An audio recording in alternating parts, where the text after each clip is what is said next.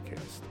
My name is Kyle Hastings, and I will be sharing stories and talking with everyday people who will encourage, will inspire, and will motivate. Throughout my journey of life, I have been very lucky to meet many beautiful people with amazing stories of transformation and growth. Inspirate is here to bring out the best of you. Enjoy the show.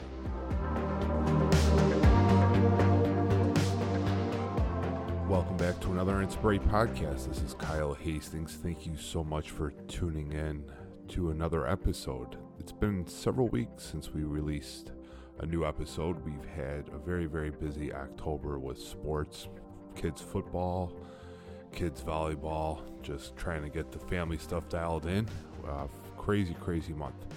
But what we have coming up, we have brand new podcasts that we've recorded. We're going to be editing and we're going to be releasing. Uh, starting with tonight with Jill from B3 Fitness. Coach Jill has been one of the major factors of myself and my wife Sarah's big success is learning what Coach Jill had to offer through uh, nutrition, through the exercise science. She is awesome. We have a great Q&A session of some questions that viewers sent in as well as ourselves that I had a lot of questions to ask too. Not only we have Coach Jill tonight, but in the coming weeks we have Dale Holste of Priority One Travel. It's going to be a very, very interesting conversation. Do's and don'ts of travel, uh, booking with a travel agent, what uh, values you get with a travel agent, and we talk about just uh, life as well. We have another podcast after that with Marcus Sullivan. Marcus Sullivan was a eight-year NFL lineman we talk about his uh, rise to college in the first part, going from a high school athlete to a collegiate athlete. And then the next episode after that will be about going from college to the pros. And then what happens after the pros? What happens when the crowd isn't cheering for you anymore? It's going to be pretty interesting. But we're going to start right now with Coach Jill from B3 Fitness. We're going to do a ton of questions and answers, some interesting topics. Thank you so much for listening to the Inspirate Podcast. I ask that you give us a rating. You like us on Instagram, on Facebook, and on whatever podcast player you listen to the Inspirate Podcast on. Give us a good rating and a good review. Two weeks ago, I was officiating a high school football game because it's one of many things that I try to get myself over involved in is officiating high school football and I took a shot to the ankle and I injured my ankle and I was pretty certain that I broke it. Who did I call? I gave Dr. Christopher Vittori, a Vittori foot and ankle specialist, a call at his Homer Glen location, but he has two locations Homer Glen, Illinois, and New Lenox, Illinois. Dr. Vittori took some x rays, gave a very comprehensive exam to my ankle, to the soft tissues around it, as well as examined those x rays like it was a uh, school final. He really did a good job looking, seeing if there was any fractures, and there wasn't. Thank you so much to Dr. Christopher Vittori at Vittori Foot and Ankle Specialist in Homer Glen location for making sure that my leg was not broke, that I just had a severe bruise. He has expertise in ankle sprains, bunion treatments, diabetic foot care, neuropathy, and more. The team at Vittori Foot and Ankle Specialists, which is also with Dr. Amit Thakrar, they deliver effective and targeted treatments. The team is committed to creating a safe and professional environment where patients can feel comfortable addressing any of their foot and ankle concerns. To learn more about the podiatry services at Vittori Foot and Ankle Specialist, use the online booking tool or call the office to book an appointment today by calling 708 273 7080 and visiting them at the VittoriFootClinic.com and liking and following their Instagram and Facebook pages. Cool. All right. A second. Well, we have Coach Jill from B3 Fitness back, and we're going to do something totally different. We're going to talk, we're going to see what's new, what's going on.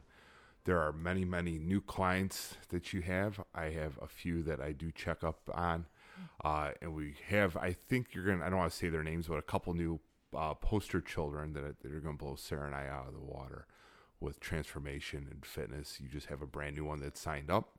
And you have one, and I, uh, Marcus, because we were, we just were talking about you on the podcast, so I could say Marcus and you, you've got big Marcus on. And, I do. I Marcus do. is just tearing it up. They're doing awesome. Yeah. Yep. So a lot of excitement. But what we wanted to talk about, we like I'm schizophrenic. I got multiple personalities. I have this problem. I keep saying we. We. Yeah, we. So what I want to talk about are some question and answers.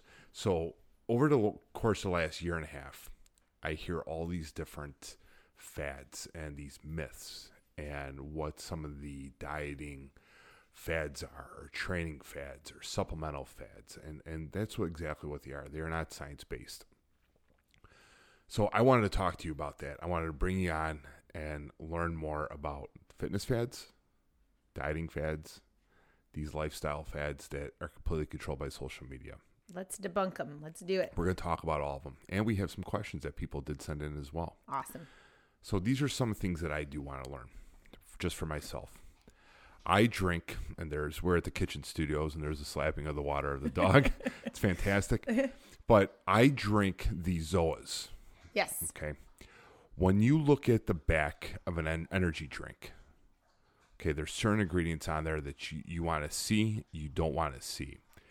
I think I'm getting pretty good at, with reading them, and I know exactly what I'm looking for, what things I don't want to see. What are some of those ingredients for, like the Bang or the Zoa or uh, any one of those energy drinks that are very popular? They're low calorie to no calorie, but they have a lot of ingredients in them. So I think when it comes down to energy drinks, number one, you got to be careful when you have them. Um, you don't want to have them within six hours of bedtime. It can interrupt your sleep, even if you're somebody that has a relatively higher tolerance tolerance to caffeine. Caffeine can still interrupt your REM cycles. So you want to make sure that if you are having it, that you're having it within six hours of bedtime. The other thing is, is when it comes to those drinks, you have to look at the root cause of why you're drinking them. If you are needing artificial energy, the best supplement that you could do is go to bed earlier and get seven to nine hours of sleep. Okay. So just little uh, preface to that. Um, if you're finding yourself living off of energy drinks, you really want to look at the root cause of why. But when it comes to ingredients, you have to be careful about those limits of caffeine. So those bangs usually have something like 320 to 380 milligrams of caffeine, which is an insane amount. What is that compared to a cup of coffee? a cup of coffee? I think is like 70 to 80. Really? So yeah, so you're talking like four times as much. The Zoas are a little bit better, but there's there's different um, caffeine levels. So you want to watch that because that can really cause jittery, um, jittery heart. You can get a racing heart. You can get spikes in your Right. blood pressure, um, and some of the things that will cause that they can still be the natural things like the green teas, the ginkgos, those things in there. The um, but you also want to watch artificial sweeteners. okay. And there's nothing wrong with artificial sweeteners in moderation, but it does depend on how much you're drinking them. A lot of times, these sugar alcohols can cause upset stomach, they could cause bloating and gas and all sorts of um, digestion issues. So, if you're finding yourself having any of those, the first thing that I would tell somebody to remove is a energy drink. So I'm not against them. Um, you know, a lot of time it depends on what stage you're in. If you're in a fat loss phase, a zero calorie calorie energy drink might be something that would help um, with cravings and help fill your belly up and give you a little energy because um, fatigue is a side effect of dieting, but it's also just not as good as doing the real thing, which is probably if you're requiring them is to get more sleep. So you, you brought up the caffeine, Mm-hmm. and I'm a caffeine junkie. I'll drink a pot of coffee throughout the entire day, but I'm also the size of a brontosaurus. and so, is there a like an equation? Like you're the size of my leg. Mm-hmm. For you to have like a cup of coffee versus me to have a cup of coffee, is there a difference between like body mass? It's almost like alcohol, Yeah. right? And it's also one of those things, too, though, you do build up a tolerance to it. So if you came off of caffeine for, say, three to five days and then reintroduced it, you would get more energy from less caffeine. Once it's out of your system and you reintroduce it, you um, kind of desensitize your body to it. What happens is, is when people need it, and it's because they build up a tolerance, just like alcohol. Right. So if you're finding yourself needing more and more caffeine, it's because you're building up that tolerance to it. You kind of, you, if you could take it out and then introduce it back in, you would actually get more energy from less. So it's almost like you you want to use it as uh, what they call pre workout nowadays. Correct. So the difference between a pre workout and having a cup of coffee. A lot of money. Pre workouts are just very, very, very fancy forms of caffeine. There are sometimes there are some um, brands that put, you know, some vitamins in there or some BCAAs in there, but technically a lot of athletes and a lot of people that do bodybuilding and things like that, you can get the exact same energy from taking like a caffeine pill that you get at Walgreens versus buying a $40 thing of pre-workout So I can have with less a quadruple espresso. yeah, exactly. That would be fantastic. And it would actually be better for it will have less ingredients than an energy drink because it's just the beans or it's just the coffee versus having all of those synthetic and artificial sweeteners. So coffee is one of the best pre-workouts. That's what I've been using lately. I do use Pride Nutrition's um, Dominate Fruit Punch.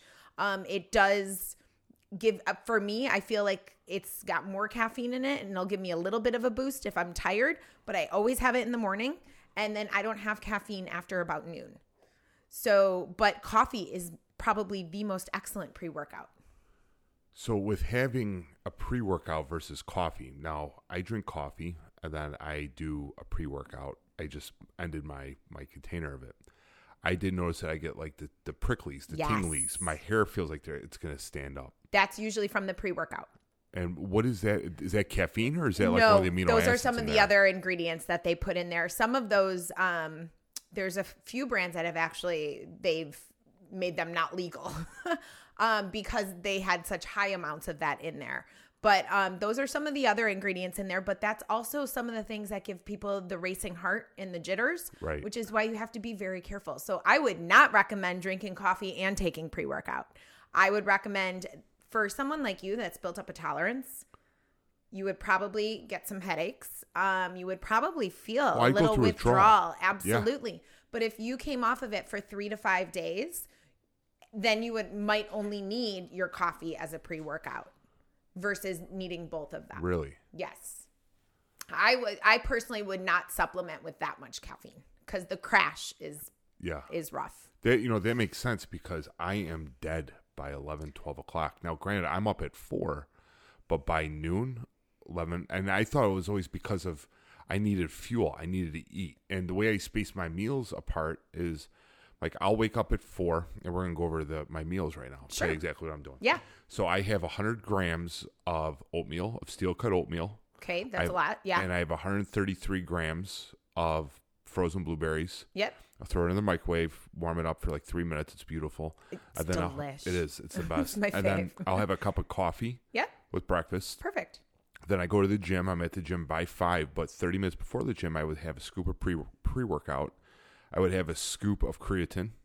Great. And then I would have my water, of course. I would probably have 64 ounces of water by the time I got to the gym. I already have two souvenir cup sizes. And for anyone that's listening, a souvenir cup is 32 ounces of water. Just so if someone Yeah. ever wants to know that, it's 32 ounces water. So I'll have two of those by the time I'm, I've left the gym. So I'm overhydrated. I got enough water in me. I get home from the gym and then I'll have my breakfast. I'll and then, or no, I'll have a post workout shake. Mm-hmm. So I'll have, I'll have my protein shake with a scoop of glutamine in there and a scoop of creatine. And then, well, here's lovely. So we are we on our Sarah second? comes downstairs once again. Okay. Are we on our second group of This is second scoop of creatine? Yes. Because yes. you really only need probably about five milligrams. really. Yes, So that's roughly a scoop. Yeah. So I'm just peeing it out. probably. Interesting. So do I have that creatine pre workout or post workout? Actually, it doesn't matter. Um, there's been studies that have shown it really doesn't matter what time of day that you take it, as long as you just take it consistently at the same time. I- yep. So I'll, I take it before 7 a.m. I get home from the gym. I'll have a scoop of protein with almond milk, and then I'll make my breakfast. And I'll I'll have three Kodiak pancakes.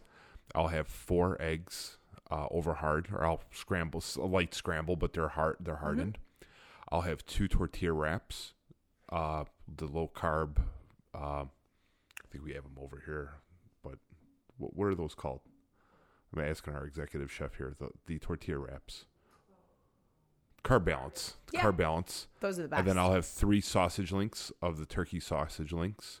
And then I'll have uh, 66 grams of peanut butter on the pancakes. oh wow, 66. That's amazing. That's huge. now, but now, granted, though, I have to have so my my nutrient, my macronutrient Oh, yeah. counts are like 320.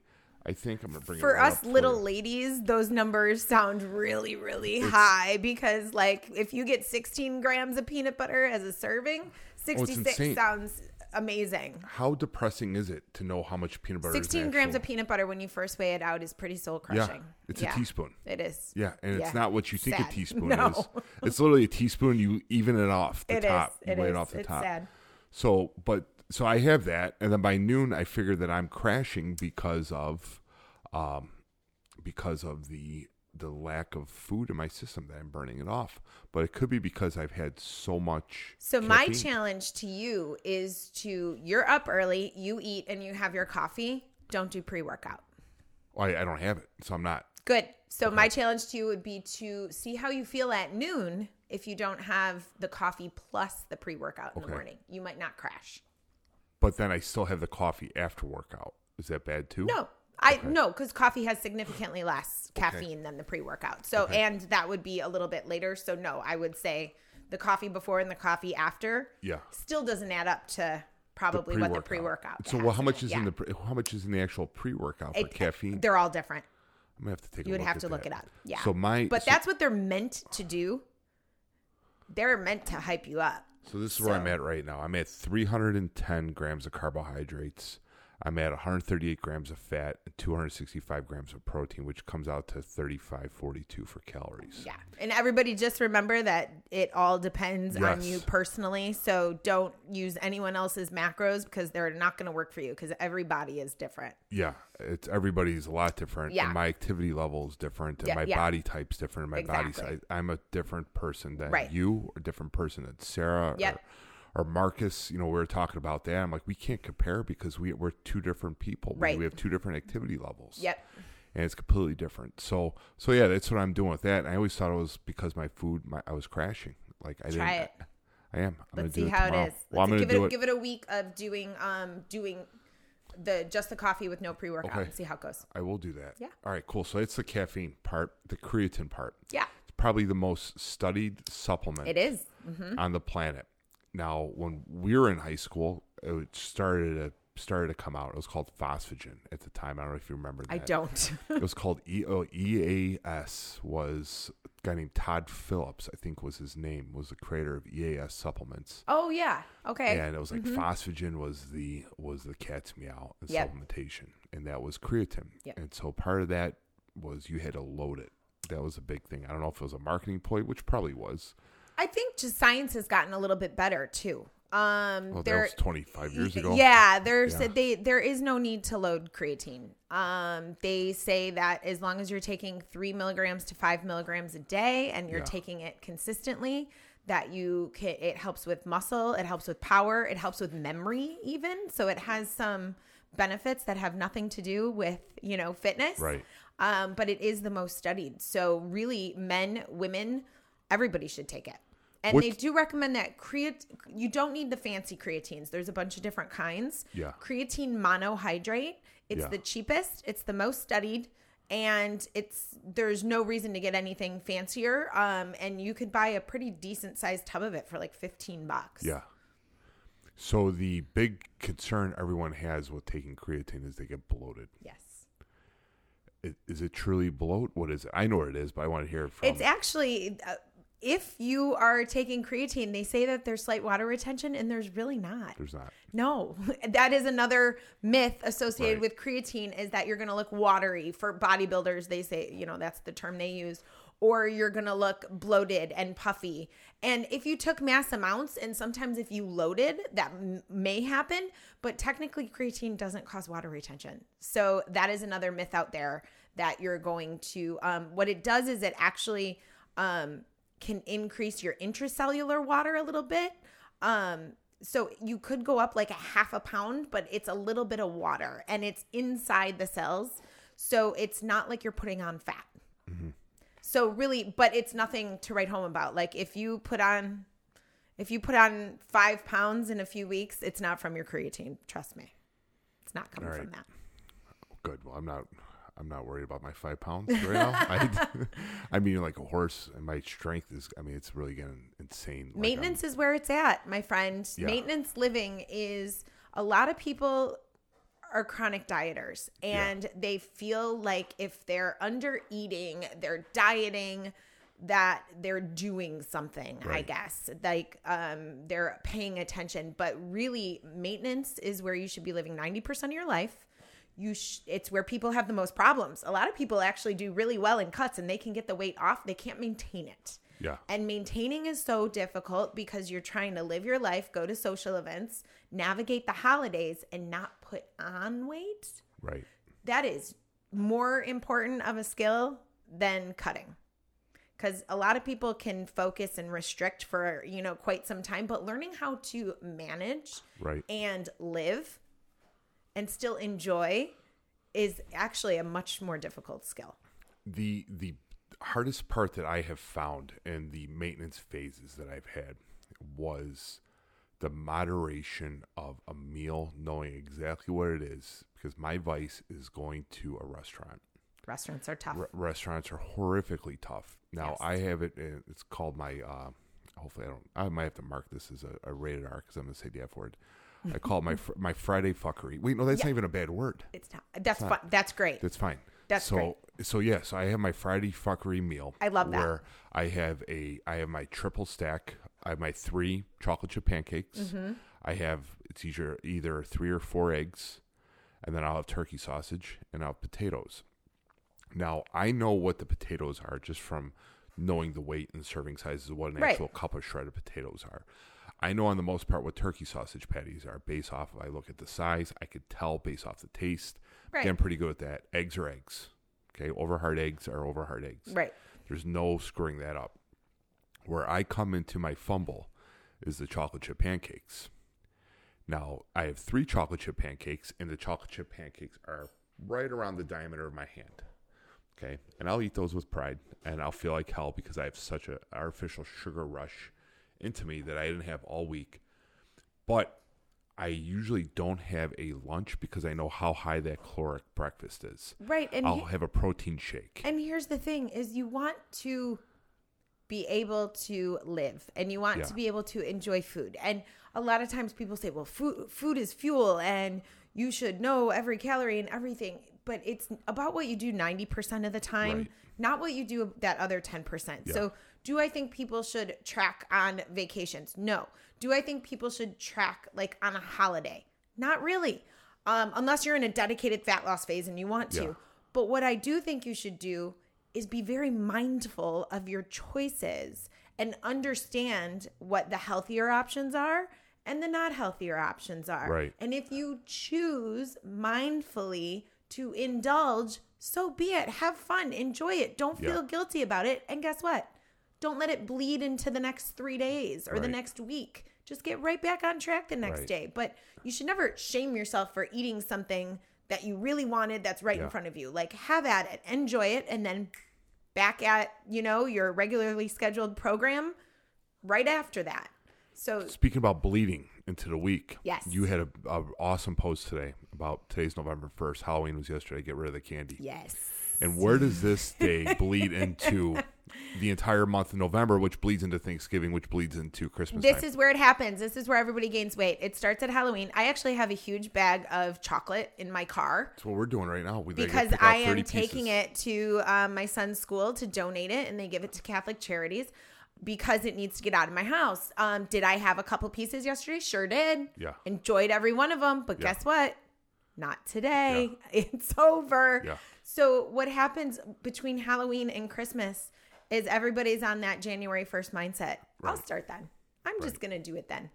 And I'm going to enjoy myself. I deserve it. But here's the thing.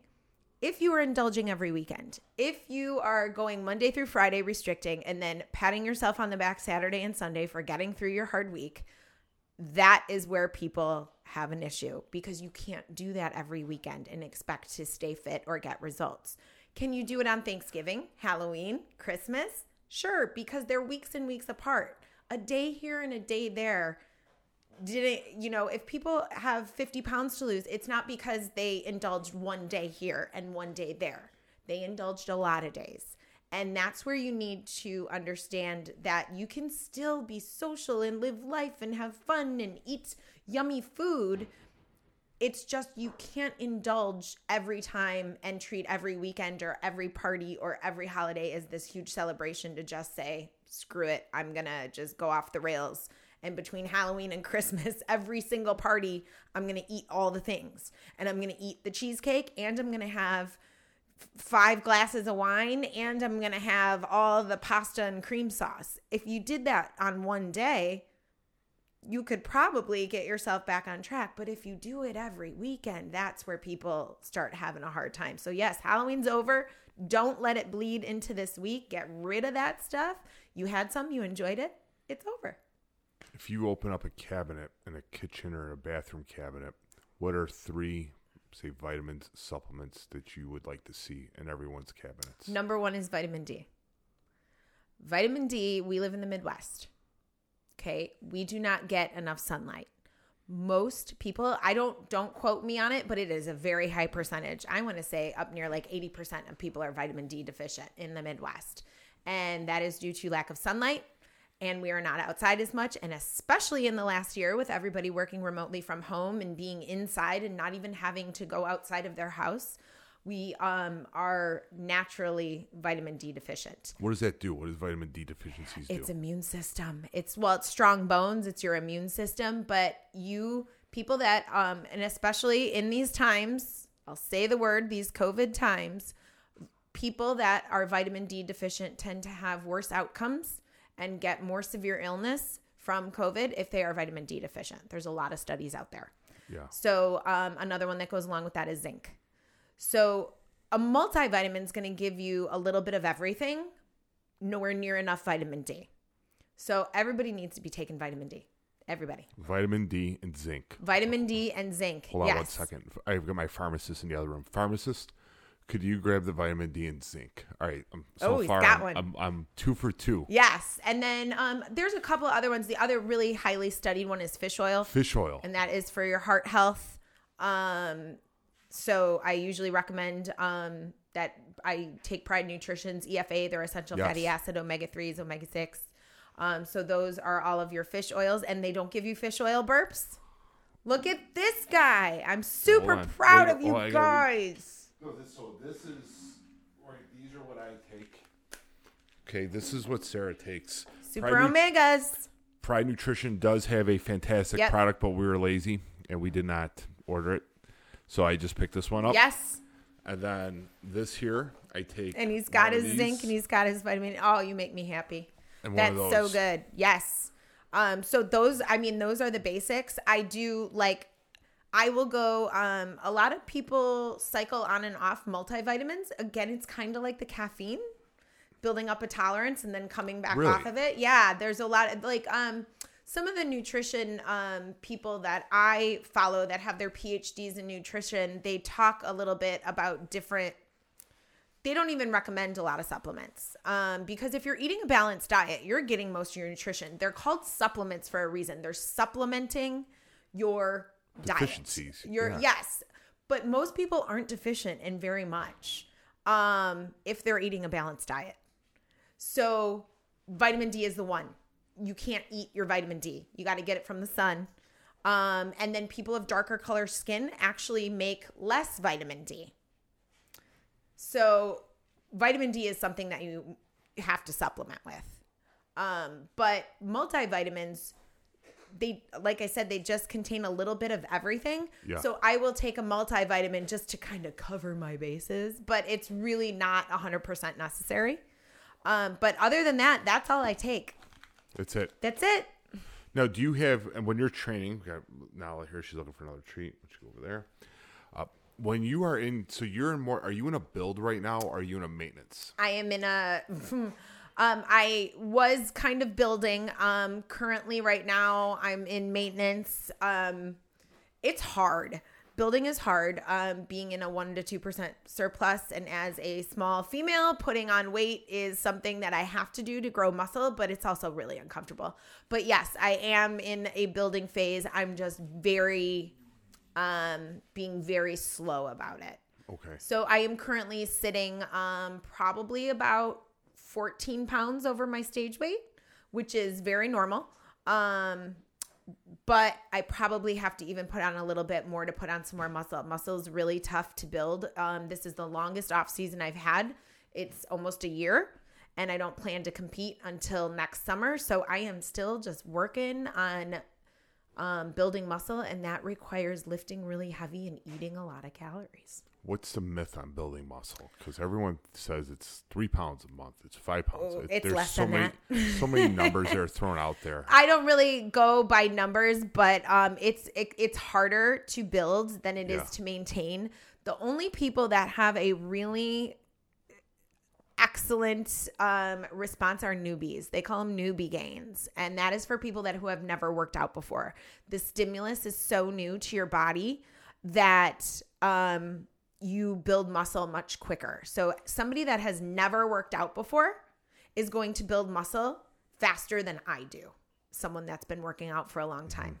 Doesn't seem fair, but it's true. It's not fair. It's not fair. So the more it's just like with um, losing weight. The leaner you are, the harder it is to lose. yeah. The more um, advanced of like an athlete you are, the harder it is to build muscle. So it's very expensive to your body protein synthesis and to make muscle. So you have to eat enough calories. If you're burning the calories, you're not going to make muscle.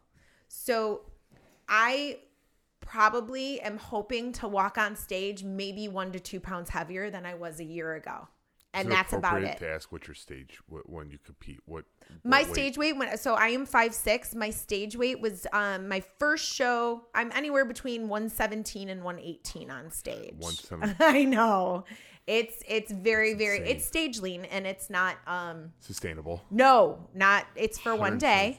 Um it is not sustainable. It's an extreme sport. Yes, I get very very lean. Um but usually people can like bikini um a good 10 to 12 pounds or so you know it, Yeah. above is your kind of your norm Okay. so i'm only a couple of pounds two or three pounds like Yeah. heavier than i usually walk around at um but i'm trying to put on muscle so i gotta probably gain a little bit more but when you are building muscle you cannot just build muscle and not gain fat right. but people that bulk, if you're eating like garbage, you're going to put on more fat to muscle ratio. If you are eating all the good stuff that your body likes and you have to be lifting heavy. So there's a balance of lifting super heavy, having enough calories that you're able to build muscle. Usually they say about um, you're going to gain about 1 to 2% of your body weight per month in a build it's not a lot. You're talking. So when people are like, "Oh, I bulked. I put on 10 pounds this month," that is probably mostly fat. You want to put on for someone like me, maybe a pound a month, smartly, pound one to two pounds a month, Yeah. and that's it. Wow. So, So- I've been lifting very heavy, like low reps, heavyweight. Mm-hmm. I've completely flipped my program around, and I've noticed that I'm starting to get very top heavy, and to the point where my siblings are ribbing me, saying that "You- "Are you going to do squats?" I was gonna say, are you working legs, my friend? You I better am. have a leg I- day I in there. Am. Well, I, I had to take two weeks. I've had to take a week and a half off because I, I hurt my shin. and you don't need to do squats to build legs, my but friends. I, Just I've so done you know. lunges. I do deadlifts. Perfect. I do a ton of deadlifts, Yep. and my legs are getting very, very strong. Good. But unfortunately, my upper body is starting to bigger as well. Starting to get more wide. My shoulders and back are starting to get wide. What's wrong with that? Oh, there, yeah, there's not. But but I, I I have noticed though because I'm at the 3,500 calorie range per day, which I it's 100 calories, 150 calories less than I'm at a, a de- 150 calorie deficit, just around there. I think my I would have to eat 36 to 3,700 calories to maintain. Usually, maintenance is a range. So Yeah. yeah. But I've noticed that I have been getting bigger, mm-hmm. and it's been gradual since the original cut ended at the end of June. and it feels great. Yeah, and a lot of times you can still do a thing called body recomposition. Right. And you can do that at maintenance. It's just painstakingly slow. It's just a very slow process. But I have clients right now, um, in particular, one, she is extremely athletic and she's in excellent shape to begin with. But she came to me to kind of tweak and optimize things. And I can't wait for you guys. I hope she lets me share her pictures. She's only lost, I think, like seven pounds but dang, she looks like she could walk on stage. What's the she looks percent for so good. What do you think her? What's the seven? What's seven pounds for her? What's the Um, percent? seven pounds for her. It's probably only like five percent. Wow. Five or six percent of her body weight, but her composition has changed. Yeah. She looks so lean and so fit, and her shape went from you know fantastic but a little bit i don't want to say softer looking because she looked athletic in the in the beginning but she is so lean she's vascular that's how lean she Yeah. is and she's hardly lost uh, any weight but her Yeah. composition has changed and that's what happens when you decrease things that you know are inflammatory to your body and you Right. start eating less processed more whole foods there's no magic food yeah. there's no magic macro ratio, but higher protein is always going to help build muscle and spare muscle. And then taking out inflammatory things that you know there's nothing inherently wrong with gluten, there's nothing inherently wrong with dairy. But if your body doesn't like those things and you remove them, there is something inherently wrong with alcohol. Everybody's body inflames to that.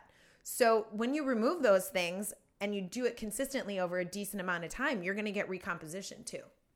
It's awesome. It's Yeah. good to know about the vascular. Yeah. Like I'm trying to vein out. I'm trying to. Yeah. like, today the was- leaner you are, the more veins you're going to get. It was awesome. So, This yeah, morning, but I- you can also, like you were talking about, you know, um, certain body parts, you cannot, when you are in a fat loss phase, people are always like, I want to lose this part on my belly here. You cannot spot reduce fat. It will come off where it wants to come off of. And unfortunately for ladies, sometimes it comes off in your chest and sometimes it'll come off in your booty. And a lot of people want it off their midsection and it's the last place to go. So when people say, How do I get this off? And it's get leaner because you can't pick where it comes off of. However, when you train, if you want to build muscle, you actually can bring up body parts that are lagging. So in bikini, we do a lot of delts and glutes because they want an X shape or an hourglass figure. So you can train specific body parts to bring those up if you're doing very say you want a bigger quads more quad focused stuff on your legs leg day. So with fat loss you can't really spot train or spot lose but with your training and your weight training you can bring up parts that are lagging a little behind. You just got to have the right programming. So, what is different types of programming for different types of people? so that's a big question. Uh, um Let's so- classify different programming. Yeah of uh, that might that might be an easier. So there's different um you can do there the hypertrophy has been shown to hypertrophy is um, muscle building and that has been shown in all different rep ranges. And programming means workout. Programming means your workout, your training, your exercise program. So when I do someone's training program for B3 Fitness, it's all based on their fitness level number 1 and what they have available to them. So it could be done in the home, it could be done in a gym. But when people are at home, if they are getting very fit and they are getting very strong, they do have to graduate at some point to gym equipment. You can only get so strong with dumbbells and um, bands at home. You're going to eventually have to lift weight. That's the only way to hypertrophy a muscle. HIIT classes, um, boxing classes, uh, Orange Theory, those kind of things are not going to hypertrophy muscle. And when you hypertrophy or grow muscle, that's how you change your physique. So those things are fun and they're awesome and they're great for your heart and they're great for your lungs, but they're not going to change your body shape. You have to lift weights. Believe it or not, Palermo's 63rd Street has many healthy options on their menu if you are trying to stay disciplined with your diet. But Palermo's of 63rd Street also has Chicago's best pizza, recognized as Chicago's best. Thank you so much to Palermo's of 63rd Street to being a sponsor for the Inspirate podcast. Palermo's authentic Italian food made with quality ingredients and unique sauce has attracted vast attention and praise for their sweet and distinctive qualities. Palermo's 63rd Street has three locations to better serve its customers. The original location at 63rd and Hamlin. Palermo's of 63rd in Frankfort at 446 South LaGrange Road. And Palermo's of 63rd in Merrillville, Indiana at 2893 East 81st Avenue. Visit Palermo's of 63rd to get all three locations' phone numbers at www.palermo's63rd.com when you call and order some of those healthy options, or if you want to get one of the beautiful pizzas with the fantastic sauce that's recognized as Chicago's best, tell them Kyle sent you. With two locations in the Chicago South suburbs, TM Tires, both a passenger car tire and a commercial truck tire sales and service shop. Their friendly staff will be happy to quote you on any new tires, which also includes sales and service of semi truck tires. To all of our truck driver friends, TM Tire also recaps and sells semi truck tires. After you receive the quote from the Crestwood and New Lenox, Illinois locations, tell them Kyle from the Enspray podcast sent you, and you'll receive $5 off the labor of every new tire purchased. So when someone signs up for a HIIT training, which is like an Orange Theory or mm-hmm. any one of those group circuit style mm-hmm. lifts, is that more of a cardiovascular calorie burn type of workout versus a a muscle build workout? A hundred percent. It will not build muscle. It's not heavy enough. It's not done with proper rest periods. It is all cardiovascular. Um, usually the weights are very low, the reps are very high. It's done for like a minute on the minute or something like that. It is purely cardio.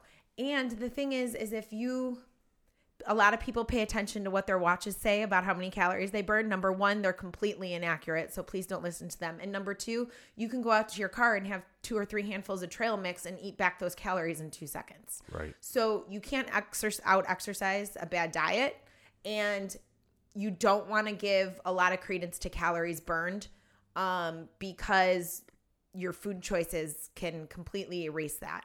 You, all of your, I don't think a lot of people think that exercise has a lot to do with fat loss, and it really doesn't. Um, it has more to do with your body composition. Nutrition is all about fat loss, and your nutrition honestly has to do a lot with your muscle building. So, when it comes to the fitness in general, people need to pay so much more attention to their nutrition. I think we've gotten in the weeds a lot when it comes to the right training program, the right this, the right that. There's a lot of ways to do that stuff and you're going to get results from it. Um, not the Instagrammers that do the weird like balancing stuff with bands around Just their stupid. stuff. That's just stupid stuff. You're Yeah. going to hurt yourself. But basics are the best. Your compound movements and your hypertrophy movements, like your more isolated movements with weights. You don't need to do all of that stuff like Orange Theory and HIIT and all of that unless you enjoy it. If you like it, that's great. It's great for your heart health. And I would never tell anybody not to do an exercise that they like. However, you need to be resistance training. So the the measurables and I and I tried I look at things in the scientific and thanks to you I look at things in the scientific realm. I look with the scientific eyeglasses Yeah. that I can measure almost perfectly my ingestion, what I'm eating. I can measure it. I know Yeah. exactly what it is. Unless I'm in a lab, there's no way of measuring what my caloric output is. Zero. I, I could sit here, I could wear an Apple Watch and a Fitbit on both arms. They're going to give me two different times. They're going to give me two different calories. Correct. I have to be hooked up to machines in a lab at some awesome university. right. That would be the only way that I can get a proper readout of what my true caloric output is at certain heart levels. Right. It's not going to happen in an everyday Joe's gym. Nope. But what where it will happen, what will happen is I can go in that kitchen. I got my food scale, and I got my measuring cups, and I got a, a fantastic executive chef called Sarah that's walking downstairs, shaking her head in disgust at me. Those are things I can control. Exactly. And it's the basic phrase of control what you can control. Yep. Don't worry about the other stuff. Yep. Yep. And so that's like one of the biggest things we were talking with. We got another friend, Kelly, that that she's just kicking butt too, and she's on fire with it. Oh, yeah. And she, we were telling her, control what you can control. Right. The the stuff that's outside your world, gotta let it go. You have to. Worry or else about they, you get too, again, caught up in the weeds. Yeah. You don't major in the minors. there's so many people there and it's because there's so much misinformation out there that people get so hung up on like what supplements should i be taking honestly you probably don't need any yeah. other than vitamin d you really don't need any um what pre-workout what bcaas what gym should i go to what class what this there's so much being bombarded at us through social media that people don't know what's truly important and what's not and honestly i can tell you it's your nutrition hands down. If there's one thing that you have to prioritize above all else, it's what you are putting in your mouth every day. And you don't know exactly what that is until you start tracking it. It's it's hard and it's meticulous and it's boring and it can be kind of a, you know, pain in the butt, but it is the only way that you can really realize where you're at. It's the hardest thing about weight loss is being accountable to yourself. Yes the yeah. hardest thing, period. You're popping those little Snickers bite size yeah. from the Halloween bag, pretending like they don't matter, and you just had an extra 600 calories and you were eating your salads all week, you know, and then you wonder why it's not working. Insane. I know. Reality check. Thank God I didn't have any bite size. I, yeah, yesterday I had two of the cookies and cream mini bars. They were 70 calories a piece. Yeah, but you knew that. I knew it my my kids are allergic to peanuts, so they can't have any chocolate pretty yeah. much. So we always have bags and bags of chocolate, and then uh, I give them away because I cho- can. You want chocolate here? No, I can give you one. No, sure. No, no, no. On, no. temptations. I'm here. good. I had mine yesterday, sure? my friend. You got something here? I had mine yesterday. We do I, have a Joe I like recipe the, um, in the hundred grand. Oh, but we were talking about those yesterday. Oh, they're so the hundred good. grands. Those are Kevin Speed's favorite bars. Is the hundred grands. Oh, they're so good. Mine's but I did Heath. also have a small Reese's like egg. Oh boy. But go, but then I gotta go upstairs and like wash my hands and brush my teeth and like do all that because my kids have peanut allergies. So we never have peanut butter in the house, and so they were all asleep and I had it, and then I had to go like completely douse myself, you know, and get everything out of the house because they uh, they both have severe. Well, two Wow. of my three have severe peanut allergies. So Oh, got yeah, worry about the little ones. worry about the little ones. So now all the peanut stuff is out of the house. It's so I guess it makes it a little easier on me. I can Yeah. say no to Sour Patch Kids and Twizzlers. You Those know? are hor- I can't do those. yeah. But chocolate's my vice. Oh yeah, chocolate's a Big tough time one. vice. Chocolate's a tough one. We, so yesterday I was having a great conversation with Marcus, Marcus Sullivan, who's going to be one of the upcoming podcasts as Oh, well. good. We were talking about because we are we both fall into this category of a former high level athlete, former college athlete. He was a pro athlete, Yep. and what we had to do with our our at the time in the 90s now it's completely different but we had to put on weight and we had to get big and we had to get obnoxiously strong Yep. in a fast period of time. And then all of a sudden it stops. Stamp of a finger. Yep. done. And then we're caught into a rut. We're, we're caught into a period of what do i do? I don't really don't want to lift anymore. I'm sort of burned out of lifting. But we we're also talking on how that happens in everyday life for a lot of people where they go into a a hyper focused stage for a period of time and then all of a sudden it's just like I don't want to do that anymore. Yep. And they fall out of habit. And they fall out of habit. Usually takes about seven days for them to be Mhm. completely out of habit. Now they have a new habit. It's called being lazy and they don't want to do anything. Yep.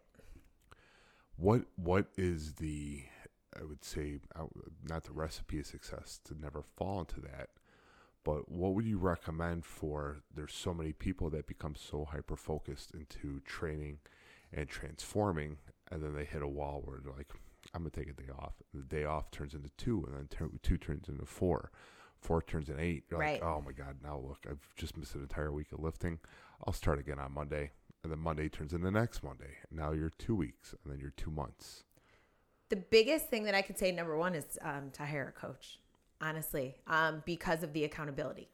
If you find yourself struggling, you need to be accountable to somebody. And if you can't do it to yourself, then a lot of times it really helps to have some guidance, to have a lot of it um, presented before you and to just pull yourself up out of that. But the other thing is, is that when you say hyper focused and then kind of falling off, you're talking about that all or nothing mentality. And when a lot of people have that, you know, um, attitude or the, that's their personality, is they're all in or they're all out. And when you hire some, when you hire a coach or you have someone to be accountable for, or like with what we do with B3, is that it needs to be something sustainable. People will when I make their programs and they're like, you want me eating 1700 calories? Anytime I've done another weight loss thing, they'll have me down at like 1200 or 1300. And that is where you restrict and you hyper focus, and everybody wants to go like gung ho right out the gate. Like, I'm to work out seven days a week and I'm to starve myself. And then all of a sudden the weight starts coming off, and you're like, woohoo, I'm to keep doing this. And then you are just so burnt out that after two or three weeks, you're like, I'm done. And you decide not to work out for two weeks and you eat all the donuts in the cabinet. And it's because you're so up on that mountain and then so down in that valley, you just can't sustain that yo yo. So, learning how to eat properly and still have some, like an 80 20, have those really, really healthy things most of the time, but allow yourself a little bit of treats here and there.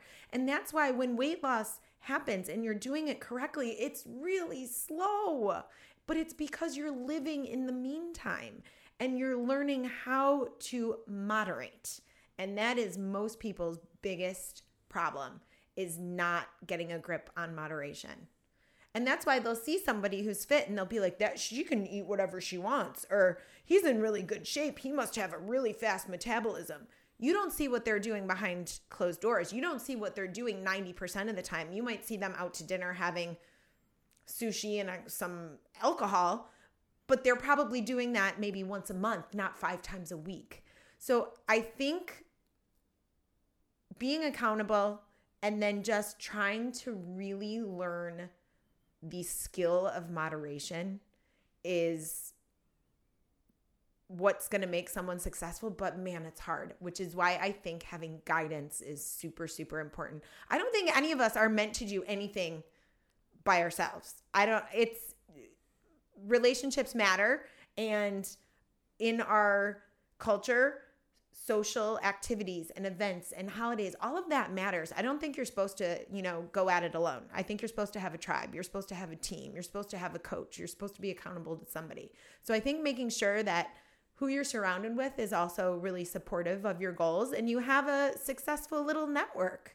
And those are the people that you learn from and that's your little circle and i think that that helps make people successful you're talking about uh, groups forming your little tribe. mm-hmm You have a, a a tribe of individuals that do not put themselves first. They they're nurturers. They take care of everybody else.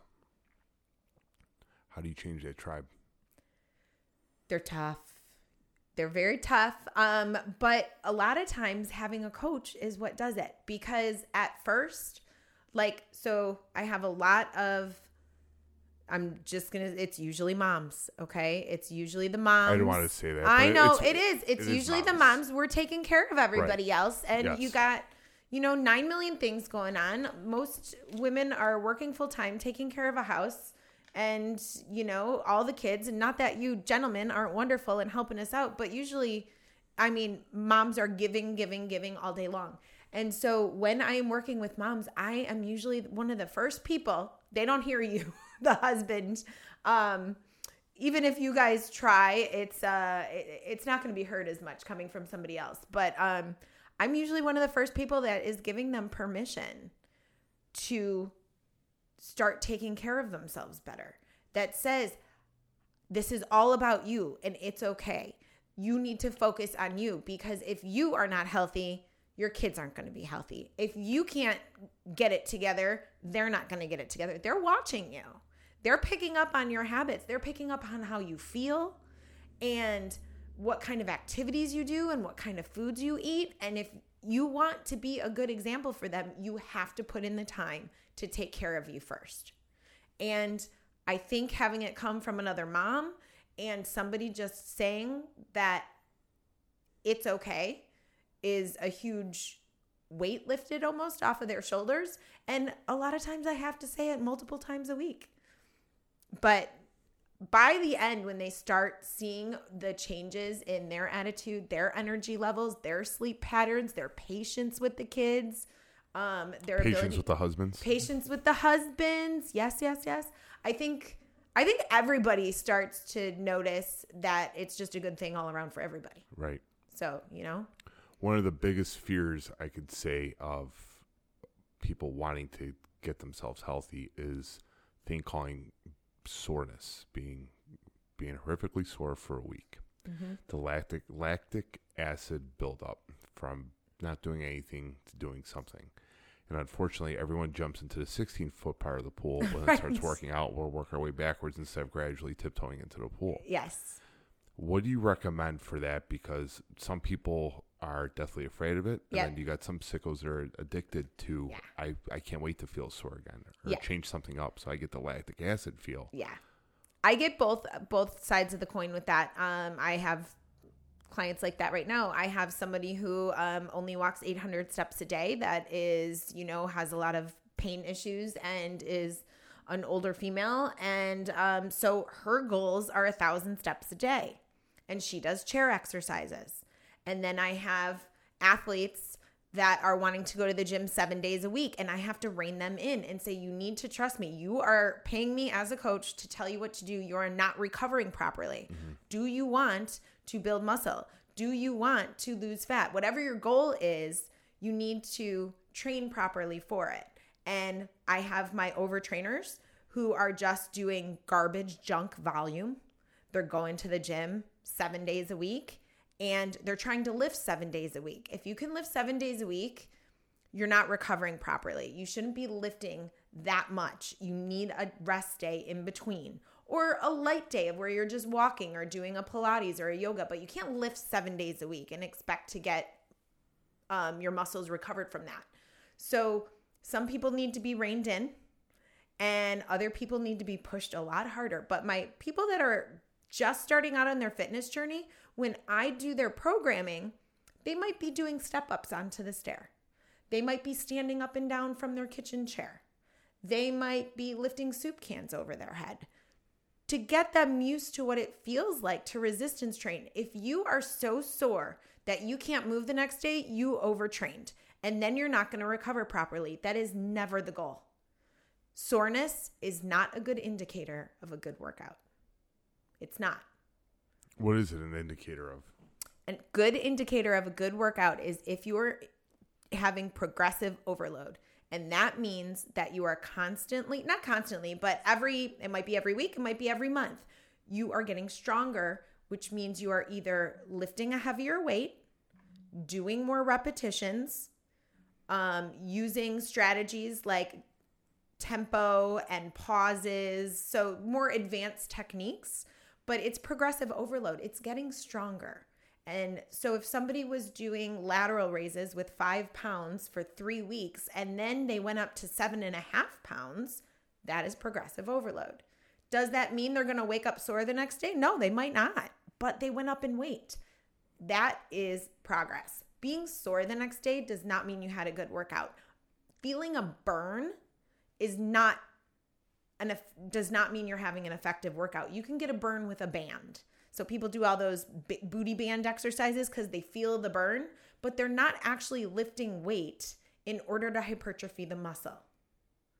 So it's more of a psychological. Well, and it's a it's a feel. You're going by feel, not by fact.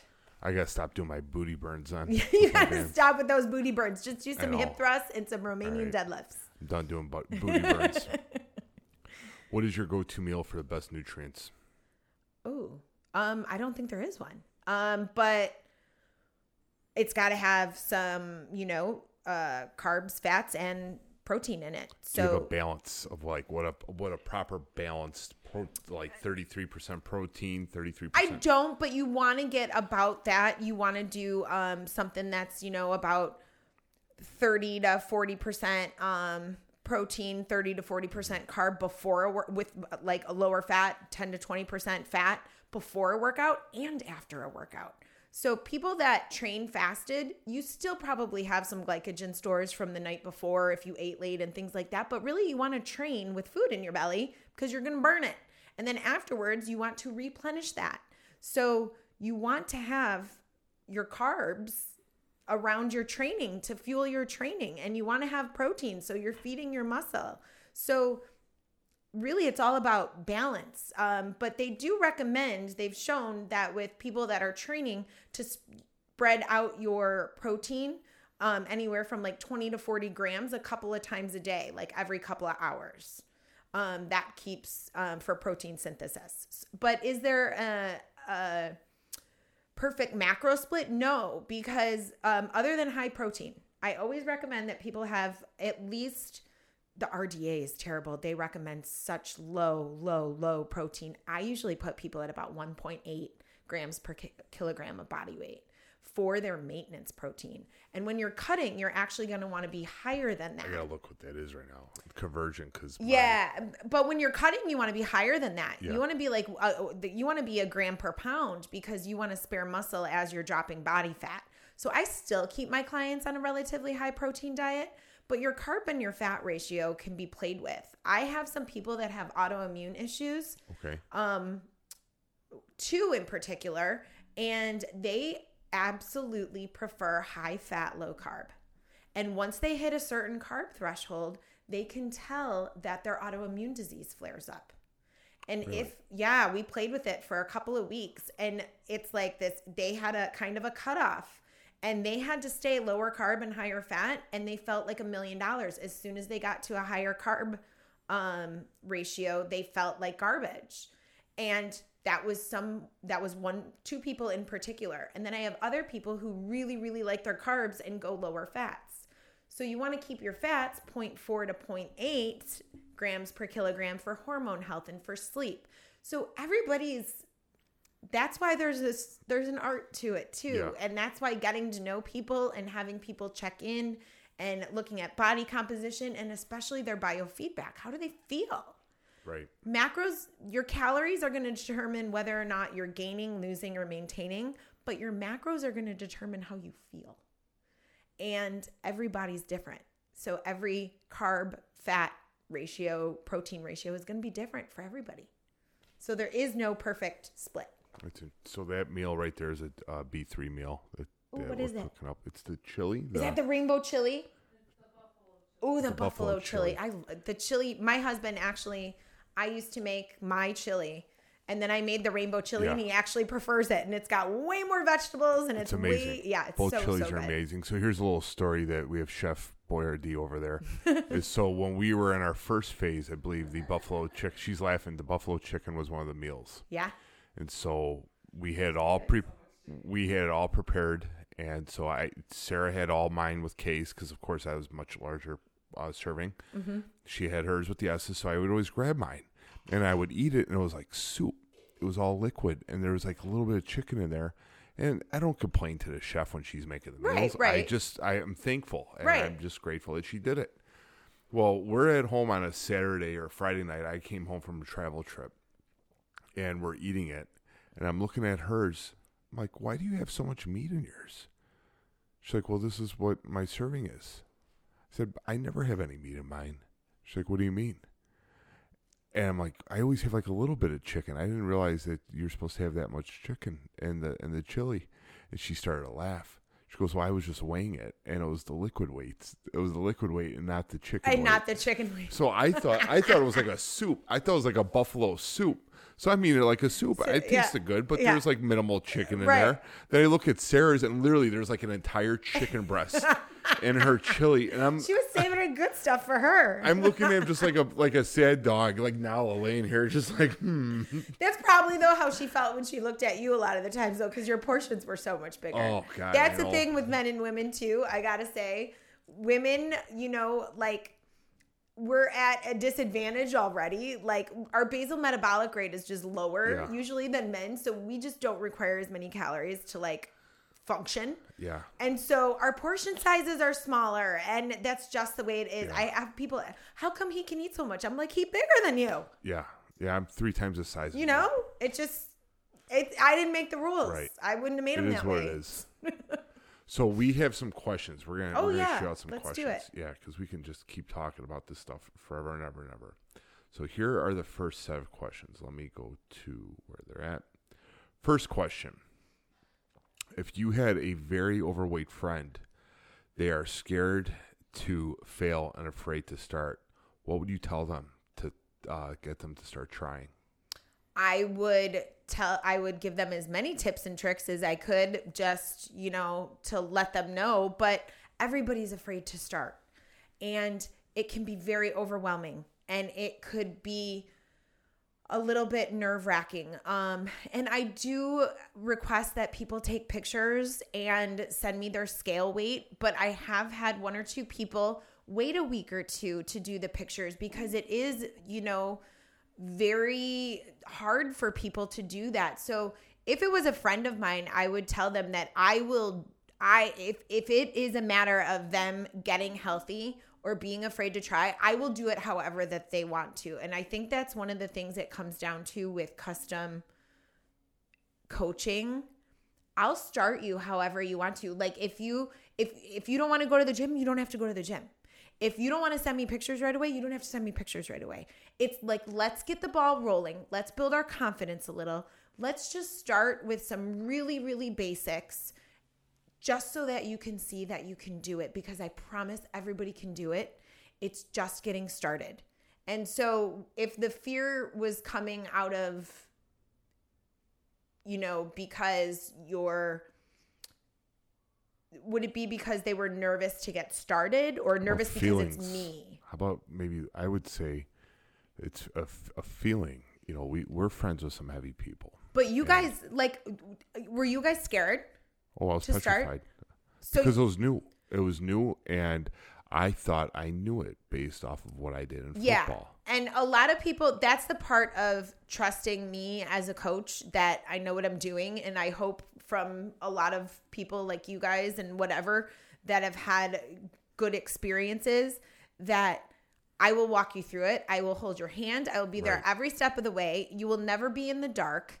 I will always explain things. I will always, we could always set up a phone call, do emails, um, phone chats, anything like that to get you more confident. But I try to let people know that you are never going to wonder what you have to do. It's going to be this blueprint and it's going to be right there and you're never going to wonder what you have to do. It's a matter of execution and that is tough. But I have people email me from the grocery store and text me from restaurants and that's totally fine. I want to do that because I don't want anybody to have go to bed with anxiety. I don't want anybody to not be sure about what they're supposed to be doing. So I would say that just to take the plunge and get started, and I won't let you do it by yourself. I'm going to reword this question: Is how do you tell somebody that they're a bigger person? That Oh. we we need to you need to make a change because I want to see you grow old. Yeah. Um, I think that it depends on the circumstances. Like if it was a family, um, I usually try to you can't make somebody change. It's just like with any I don't want to say addiction, but that's the best way to show it is that like you can't make someone stop drinking if they don't want to. You can't make someone stop eating if they don't want to. You can't force somebody to exercise if they don't want to. Internally there needs to be a need for a change. And you you can't change anybody else, but what you can do is exude all of your good habits around them. So if you are around them, you are the one that brings the healthy appetizer. You are the one that chooses not to drink alcohol. You are the one that asks them to go to the gym instead of to a restaurant. So I feel like you could be a positive influence in their life and you can tell them about the program. I could tell them about the program. What do you do? This is what I do. You know, maybe you should come to a class with me or I can uh you can we can lift weights together. But I don't think you can force anybody to change because if they are doing it for reasons that aren't their own, they're they're not going to be happy. They're just they're not going to want to commit. It is a commitment. It's not easy. But if you're not doing it because you want to, then I think it's going to be a tough road. It's the will. You It's gotta- the will. You, got to have a will to change.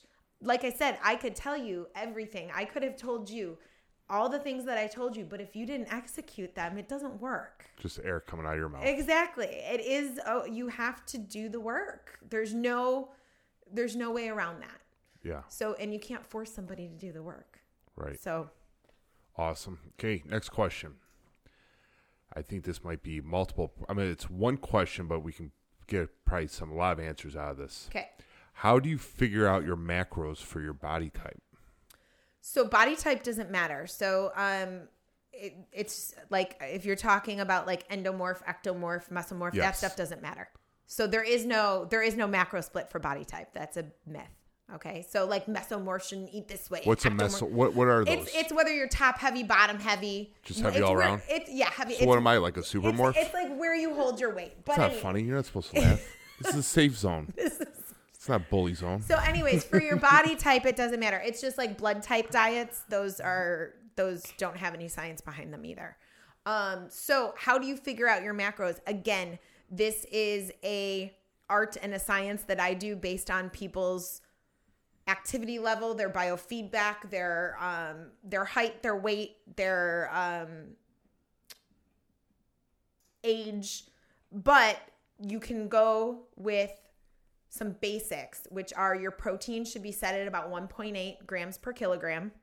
Your fat shouldn't ever drop below 0.4 grams per kilogram. But, and then your carb, but it can go up to like 0.8, but your carb and your fat ratio can be changed. And your macros, your your calories per day, you can start with your TDEE, which is your total daily energy expenditure, and kind of work from there. Or you can go from your basal metabolic rate and work up from there. So your basal metabolic rate is what it takes to just wake up in the morning and have your organs function. Your total daily en- energy expenditure is how much you're moving and your activity levels. So, based on those two things, you can figure out about how many calories you need per day and then set your macros according to your calories. Protein is four grams per calorie, carbohydrates is four grams per calorie, and fat is nine grams per calorie. So, there's a lot of little math and science that goes in there, but you can um, use those um, to equ- like the TDE and the BMR to get a roundabout. Most like women that are athletic and moving around about, you know, average five, six to five, eight should be probably around the 2000 calorie range. That's just an example. And everybody's different. There's chronic Right. dieters that are under eating, there's people that are way overeating. So that's the stuff I figure out based on all of that. Hence, getting a coach that's Hence, getting a coach and getting certified in nutrition. Yes, because it's not easy. Awesome. yep, that's for sure. Yeah. I, I think we we literally cracked one percent of it after a whole year with you. we got ninety nine percent to go. Two part question here. Yes. If you had to have a bar or a shake, protein bar or shake, what would you have? And what is the kind of protein whey uh, hemp would you choose? I would absolutely choose a protein shake.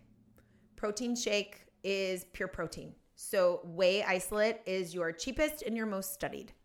Um, if you can't tolerate whey, sometimes it can cause um, a little bit of gastric upset. You could try pea protein or egg white protein shakes. Um, but shakes are going to have, um, they're just protein. It's like drinking egg whites, you know, it's just protein. Protein bars are glorified candy bars.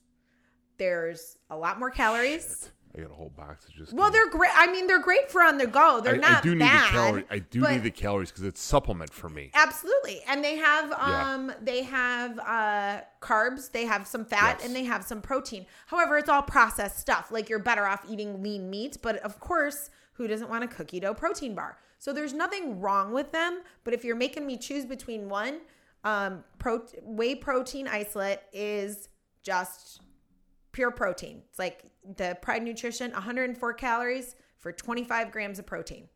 Bam. You got a Quest bar. You're talking 200 calories, tons and tons of um, like artificial sweetener. There's a bunch of stuff in there. And then, you know, 21 grams of protein, 21 grams of carbs, and some fats. It depends on your macros. Nothing's bad, nothing's good. But if you're going for something, and then you got liquid calories versus eating. I would rather eat my calories, right? So I would stir in my whey protein into some yogurt. That's how I would do it. Um, but neither one is bad or good. But if you want to go with something that's a little bit more pure and less processed, it would be the it would be the shake. Awesome. Next question. High protein meals equal some other problems. I'm not going to go into that. Uh, fiber supplements. Do you recommend that? Okay, so So I'm, guess, I'm guessing with high protein meals, We're talking bit of about blockage. some gastric distress. Yes, a little blockage. So here's the thing: is most people when they start my program do have some issues with constipation and being a little backed up. And that is very normal. And usually it's becoming because people are eating relatively low fiber and I switch them to normal amounts of fiber and their system goes, What? So your strawberries, your blueberries, your oatmeal, those are all really high in fiber. And you're switching from things that are more dense, other fruits like apples, things that don't have as much.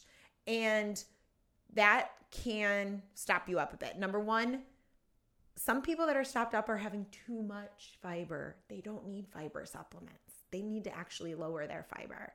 And other people need more fiber. So you have to track what your fiber is to find out whether you need more or less. Women usually need around like 20 grams, 25. The guys are a little bit higher than that, 25, 30.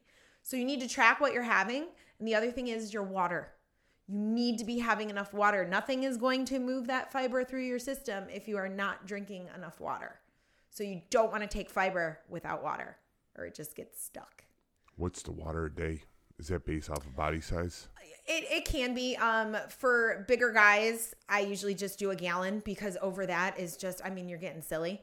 Um, but at least about your weight, half your weight in ounces is what I recommend for people. Um, you also want to go crazy by the color of your urine. If it's relatively clear, you're good. You're hydrated. Yeah. You're all good. If it's, you know, really bright yellow, you are not hydrated. So you don't have to be overly crazy about it, but that's an easy way to tell. But I usually recommend people do have their weight in ounces. Awesome. Next question. I've got a couple from this individual. They're pretty good.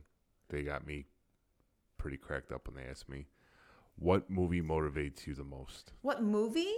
Oh my gosh, this yeah. is a good one. I was not well, expecting. So this. this person asked me this question, and I lost. I was like, I was a mess for the rest of the podcast. I was just an emotional train wreck. Oh my gosh. Yeah. We might have to come back to that nope, one. We're doing that one right now because okay, there's someone else asked me a question. I got to find it in this list of messages. Of, what movie motivates me the most? Yes. I would have to say that I am a sucker for um like athlete movies like Cinderella Man. I love that movie. Have you ever seen that? Wait, oh my gosh. I, I can't. I'm a Rocky 4 fan. You know, that's always a good one. Um Right now, I am watching Friday Night Lights. I know it's not a movie, but you guys did you guys watch TV this, show? The I can't TV do show? the TV show. a friend, a good friend of mine, Jack, he told me. I'm watching it. it. for the third time. I just love it. It's like 90210 of oh, it football. Oh, it's garbage. It's Texas uh, football. it's not. Get it's drama. It, Nothing like that ever happened in football. Ever. Ever. I had to beg girls to talk to me. No one, they just didn't show up and be like, hey. You didn't have a rally girl? they had a rally because they thought I was like a, look at this poor guy. Oh, that's funny. Yeah, I would say I'm, I really, I do like the, the feel good, you know, movies like that. Why Cinderella Man? Oh my gosh. Russell Crowe and the boxing and come on. Yeah. It's a good one. Yeah. Yeah, that one did it for me. That one was that was a tough one to watch. That I don't know why. One. Where I had I just lost it. She's gonna kill me because she wrote it, and I don't know where what where it filed off to. I think it had it was something to do with like the best multivitamin to take. Again, I use Pride Nutrition multivitamin, and the reason I do this, my coach got me started on Pride Nutrition about three or four years ago. I tend to get nauseous and feel like I'm gonna vomit when I take vitamins. I mean, they hit my stomach like a ton of bricks. Really? And oh yeah, I mean, like have to sit down, like take a couple deep breaths and try not to lose it. Um, really hits my stomach hard, and these don't. So that is the reason that I've stuck with them is because they don't upset my stomach, and that's why I take their fish oils too because I don't get fish burps from them because those are gross. Yeah, fish burps are fish burps are gross. So the Pride EFAs don't give me fish burps. So I've um once I find something that works for me, yeah, I really I don't play around. Um, so that's what I stuck with. Um, and trust me, I've tried I've tried a lot over the really? years. Yeah. Could you get the how much fish do you got to eat to to be the comparable to a a, uh, a fish oil pill? That would be a good question. I have no idea. Really? I don't have the answer to that one. I don't know. Really, and the fish oil, and that's for your that's for good fat. We did we started it, to talk about that, but yep. what's the reasons behind the fish yeah, oil? Yeah, it is for good fat. Um, your and it's for the fatty acids, um, your amino acids. It's for your heart health. So okay. a lot of times people are not getting enough of that through diet. Now, there's another heart health vitamin I take. It's the Co Co CoQ10. Yeah. What's your thoughts on I that? I don't know a ton about it, but from what I understand, it's I don't know if it's 100% necessary. Again, very supplemental. Um I don't know a ton of research on that. This person's gonna kill me. I she wrote me a question and I don't know what folder it's under, and I'm like literally my thumbs can't move fast. I'm trying to find it. I think it was about the multivitamin, and um, yeah, I don't have it, so I apologize. But there's, I mean, there's a lot of them. You just have to really compare labels and see how much of everything is in there. Right. But if you have a multivitamin, again, it's a supplement. It's more of a covering your bases thing. And if you're eating a really healthy diet, there's a really good chance you probably don't even need it. Yeah. So I wouldn't get too too much into it, especially if it's something that your body tolerates. Like it doesn't make you feel yucky, then go ahead and keep taking it. We this is my question, and I think this would be good for everybody listening because majority of the listeners are in the Midwest. Yeah. We- we have this thing coming up called winter. oh, don't And- remind me. And, and winter is usually the time people shut in and Yep. they don't go outside. Mm-hmm. What type of outside exercises reg- uh, that people can do or getting outside during the winter months to get their steps? Because how many times have you heard people during Mm-hmm. their during a, a cutting phase with you? They do a twelve week program for for fat a fat loss. You gotta get ten thousand steps. Well, I can't go outside. It's snowy out. Well, that's a bunch of mark. You just throw on some boots. That's my that would I, that's what I would say. But this is a probably a common question. It is. Is how am I gonna get ten thousand steps when it's fifteen degrees out? It's not safe to walk. What are your thoughts on that? Um, I, there's a lot of options. Um, you can do a lap around Costco. That's going to give you a ton of steps. So It's awesome. I yeah, laps around Costco. Um, and not also- sample any of the food. and though. not You yeah, just- right. And walk. keep your, yeah, put your hands in your pockets. And How big is the lap around Costco? Somebody told me it's like a half a mile or something. I think, like, like it's like if you walk the perimeter, yeah. I just had a client actually tell me she was going to do let somebody you. Do, I'm not a member. I can't go there. It's like it's it's anxiety producing. That place is do you, crazy. do you go to the other one? Do you go to no, Sam's I don't go to Costco. I, I joined it one time. Like I can't Club? handle it. No, or any of those giant ones. no, no, no, no. See, I'm in Grocery delivery, my friend. I It all comes to the house. I save myself some time. I am so surgical when I go there. oh yeah. There, because there's there's different types of people. You have the zombie walkers. Oh yeah. That literally they lean on the cart like the cart's motorized, and Yeah. so, as soon as they're about to fall forward, they'll pick up their feet, and move I can't. I can't. I can't handle that. They go one mile per hour. Then you have the ones that literally stand in the middle of the aisle with a cart full of just nonsense. Like Yeah. literally, you don't need 18 tubes of toothpaste, honey. Yeah, it's okay. no, I can't do it. I Can't do it. Nope. But it is good for people that go there. If you can get some time, like go shopping, do some laps, do some extra laps with your cart. Also, check your local park district. In Orland, the walking track is free. You don't even have to be a Orland member. Park. Orland Orland Park, Park. Sportsplex. Okay. The walking track is free. Really? So people go, you can go upstairs if you are an Orland Park resident and you can walk the track for free. The mall, you can walk the mall for free. So yes, you do have to leave your house to get there. Right. Um, but the other thing is, is look on Facebook Marketplace, people. I just found a $75 fold up treadmill that looks like it's never been used. It folds up. So even if you don't have a lot of room, you just pull it down for when you need to get your steps in, you fold it back up. There's some more expensive options out there, obviously. Um, the Treadly is a one um, like some Instagrammers people people like to use. It is there's no um, stands. It's just it looks like a dog bed. It's like just a long treadmill, It's and it has Treadly. yeah, and it just slides under your bed, so that you can just pull it out and walk. There's just no handles on it. Um, they have desk treadmills. They have really small little bikes that I mean are like super tiny. I have one. I got it off Facebook Marketplace for thirty dollars. It is smaller than that table, and I have it downstairs. So there's so many options, and online, you know, OfferUp and things like that. People are giving away exercise equipment for free. Um, it's everywhere, especially cardio equipment, because if it's big and it's bulky, people don't want it. Um, you usually just got to find a way to get it out of their house, you know? So um, if you have a basement, even if there's nothing down there, we have our phones, you know? Watch some Netflix. Get downstairs on the treadmill. Wake up a little bit earlier and do that. So Yeah. winter is coming. Make a plan. Awesome. Okay, here's uh, another one. What is the biggest myth you've heard about losing weight, and what's the truth behind that biggest myth? Biggest myth I've heard about losing weight is probably starvation mode. The fasting. Um, that's intermittent fasting. That's another one. But um, that's a that's a technique. I would say starvation mode. Um, people are saying that it's like this metabolic thing. Like I don't eat enough, so my body is holding on to fat because I'm in starvation mode. That is completely false. If you are not eating enough, you will be in a calorie deficit. You will drop weight. That is just a scientific fact. Your body does not hold on to fat. If you are under eating, you are going to lose weight. So, most people that think that they're not eating enough are not eating during the day. They feel like they're not eating a lot and they're either binging at night or binging on weekends to make up for those calories that they're kind of starving themselves during the day for.